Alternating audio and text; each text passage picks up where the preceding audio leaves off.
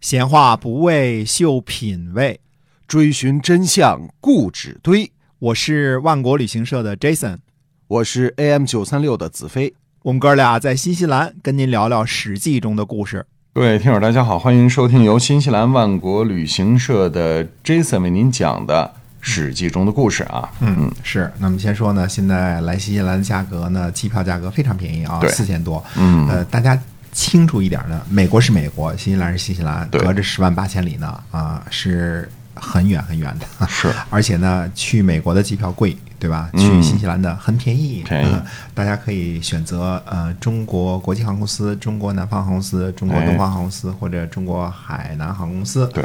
啊、或者是呃 Air New Zealand 新西兰的嗯。这个嗯、呃世界排名第一的航空公司、哎。啊，从上海飞啊，嗯直飞奥克兰。啊，对，呃，那机票呢真的是只是四千多，嗯，往返往返啊，往返四千多而已。呃，签证呢也非常好办。对，呃，现在的情况是，美国机票特别贵，欧洲呢签证特别难。嗯呃新西兰，嗯、都不都不都没有这事哎儿。，机票也不贵，我们签证也不难。哎，签证不难啊！你要想买机票或者办签证有什么问题，可以找万国。哎啊是的我们可以帮您全程的办理。嗯嗯，接着讲《史记》中的故事啊。好，那么 汉五年十二月，项羽兵败垓下；汉六年十二月，刘邦擒拿韩信。嗯我们这里要讨论几个问题啊。第一呢，既然韩信让刘邦寝不安席，食不甘味，那为什么不在消灭项羽之后马上擒拿韩信，而只是夺了韩信的兵权，把他哎迁徙为楚王呢？嗯以及为什么刘邦一定要把韩信抓起来，而不是让他继续做他的楚王就算了，对吧？嗯那么第二呢，为什么不在擒拿韩信的时候，就是会合诸侯，在陈之会当中呢，趁机消灭其他诸侯，比如说彭越啊、青布啊这些人，对吧？那么而只是捉拿了韩信啊、第三呢，如果韩信有较高的政治觉悟，他应该怎么做？嗯嗯为什么要讨论这些史实之外的问题呢？啊，学历史呢，我们说啊，启迪人的智慧啊，看清楚这些问题呢，就可以避免重蹈前人的覆辙啊。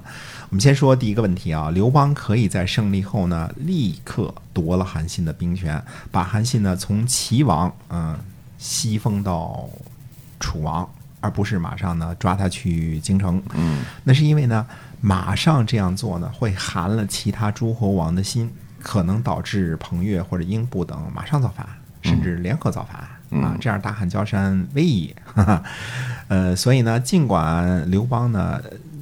做梦吃饭都想着对付韩信，但是还是隐忍了一年。呃这一年的时间呢，麻痹了诸侯王，包括韩信在内的所有人，嗯他们都误以为呢，这个王位呢可以呃绵延长久的传给子孙后代，风土永固。嗯，但是这时候的天下呢，已经不同于呃怎么说呢？西周初期的天下了，因为汉的天子呢拥有绝对的权利啊，大家记住这一点啊。嗯呃，周天子呢从来没有拥有过绝对的权利。啊啊，绝对的权利和非绝对的权利这是很大的一个区别啊。呃，怎么说呢？呃，他就是不会允许威胁自己的力量存在的，但是呢，并不马上动手的，看出呢刘邦心思之深沉，呃，看出他超乎常人的隐忍。嗯啊，那么一年之后，这个情况就变了吗？呃，是的，那人是惯性的动物啊，这一年的时间呢，足以让名将也变得感觉迟钝了，因为天天打仗的时候你会很敏感，对吧？是呃，而这个 就是说怎么说呢？会变成说相信啊，就是会有怀疑的相信，就韩信谋反的这个谎言。嗯而刘邦呢，对于韩信的处置并不是杀头，而是降封为淮阴侯，嗯不让你当王了，但让你当侯，呃，依然在朝为官。这样，其他的诸侯王呢就不会觉得刘邦特别残忍。嗯那当然，呃，刘邦对于韩信在楚汉当中的楚汉相争当中的贡献呢，还是心存感激的。那拔掉了韩信的爪牙呢，失去了封地和军队的韩信呢，再也不可能有什么作为了，这就足够了啊！呃，别忘了啊，大家都认为这样，刘邦是个忠厚长者，并非的一味的嗜血滥杀之人。是啊，那为什么不把其他的诸侯王也抓起来呢？嘿，你看，这就是看出刘邦狡猾的地方了啊！会合诸侯只是擒拿韩信，因为他要谋反对吧？虽说其他诸侯对此有所怀疑，但是毕竟不是自个儿的事儿，可以事不关己呢，高高挂起。皇帝担心韩信，现在韩信已经被抓了，其他人呢就是没事儿了，对吧？跟我没关系了。哎，这样他们就会继续被麻痹啊。如果其他几个参加陈知会的诸侯也抓了，那么天下诸侯都知道，那皇帝是容不下诸侯的呀。那剩下的诸侯马上就反了，对吧？呃，所以刘邦呢，就是深谙这个。温水煮青蛙的这个道理，嗯，大家看出刘邦有多狡猾，你可别被他表面上那个几句呃脏话，什么他妈的、老子啊，这个庶儒啊，就是呃，别被他这个流氓小混混的这个外表给欺瞒了啊！刘邦是个心思超级深沉，又能隐忍，非常成熟的一个政治家，是，嗯，他绝不是一个粗鄙之人，呃，绝不是，绝不是，这个人就是。披着一个 披着个羊皮啊，披着一个小混混的羊皮，实际上是个是个大牛，这么说啊？嗯，是这么回事。嗯，那么如果说韩信有政治智慧，那他应该怎么做呢？其实我们有现成的例子啊，在韩信被收拾之前呢，汉六年的正月，我们记着啊，汉的那时候秦汉之初的时候，正月啊。正月呢是正月，但是新年是十月啊，这说清楚啊。那么在正月的时候呢，这个刘邦呢封赏群臣，说张良呢运筹帷幄之中，决胜千里之外，功劳很大，自己在齐国呢挑选三万户则封。嗯，张良说呢当不起三万户，最初呢与陛下在刘相见，这是上天的意思，就封在刘就好了。嗯，这不过是个万户侯啊。那么后世的说法呢叫做县侯啊。张良呢认为这就很好了啊，张良的功劳呢大不大？嗯，按说呢不比韩信小，对对吧？嗯，呃，当然没有军功啊，所以就比不上这个打仗的这个将军封的封后，是吧？对，嗯。可是呢，张良依然辞让，只取了三分之一，这就叫什么？这叫政治智慧，就能少拿就少拿啊。而韩信呢，封楚王，相当于几十个万户侯。自己会练兵，会带兵，而且百战百胜，你怎么能不成为刘邦的眼中钉、肉中刺呢？那刘邦擒拿韩信之后，马上大赦天下，就说明刘邦认为心腹大患已除，是吧？是的。哎，最让刘邦睡不好觉的楚王韩信被擒之后呢？刘邦确实觉得安全了许多，因为随时如果韩信想起兵，以他这个战无不胜的这个本事，那可能很快稀里哗啦就把大汉给干掉了，对吧？呃，其实呢，刘邦擒拿韩信只不过是个开始而已。那在之后的几年之中呢，刘邦开始了逐渐的消灭异姓王的行动。之前呢，我们只说了燕王臧荼和楚王韩信，之后呢，还有谁呢？还有。呃，赵王张敖，这是张耳的儿子啊。嗯嗯。呃，韩王信啊，韩王信跟韩信是俩人儿啊。代王陈豨，他原来是以相国代主这个代这个地方啊。那么还有谁呢？梁王彭越，嗯，淮南王英布，新的燕王卢绾等都相继被消灭了。除了谁呢？除了芈月等蛮王之外啊，汉初的封王只有长沙王吴瑞一个人得免，这也是个异姓王。嗯，因为呢，长沙地处边陲，势力较小的缘故啊。这些故事呢，我们后边会慢慢讲解。嗯嗯。后世看来呢，刘邦是不允许强大的异姓王存在的，是特别是那些动辄连城数十、势力强大的异姓王，就是又会打仗又能带兵的这些。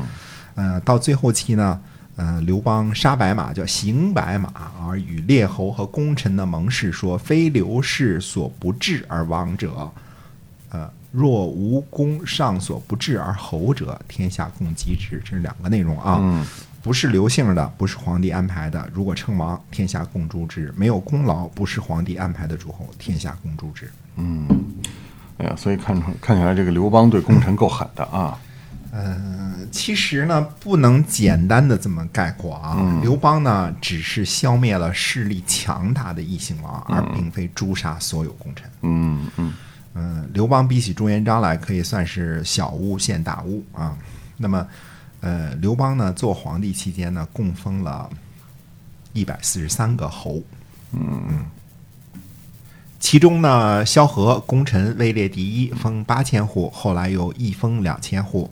曹参呢，封一万零六百户；周勃八千一百户；樊哙五千户；啊，郦商呢四千八百户，灌婴五千户，王陵五千户。周昌啊，这位是阵亡的御史大夫周科的弟弟，封两千八百户。张良一万户。汉高祖最痛恨的雍齿两千五百户。呃，郦姬的儿子郦介，周科的儿子周成，季信的儿子季通啊，斩杀项羽的吕马童等等啊，五个人啊，呃，都封侯。其中呢，还有一位叫西娟的母亲。因为战死的儿子功劳很大，被封为鲁侯啊，一位 lady 啊，封了四千八百户啊，位列第七。你看刘邦并不歧视女性啊，对吧？是。当时全国三十六郡分封之后呢，留给中央政府直辖的剩下十五郡。呃，汉初的封赏不可谓不丰厚。嗯嗯。那么，为什么单单对异姓王下手如此之狠呢？呃，因为王国呢不同于侯国，前者呢拥有独立的与中央抗衡的军政大权。啊，呃，后者呢只是租税十亿而已，就是钱，嗯，钱呢刘邦不在乎，不在乎啊。但是你有军政大权的话，他很在乎，嗯，而且可以说呢，刘邦是个典型的很念旧的皇帝，嗯，他是个。呃，知恩必报的君王，就无论什么人呢，只要追随他，即使没有做出过惊天动地的大事呢，刘邦也不会忘记为其许功啊。史书所记载的，就有一位叫做呃丘彭祖，他本是沛县守城的小卒，就是因为在刘邦在丰沛起兵的时候，他第一个打开城门，后来刘邦分封的时候呢，特地封他为代侯。嗯嗯，但是呢，对于动辄连城数十的异姓。诸侯王呢就不客气了啊，那就是一定要把他的军政大权夺掉。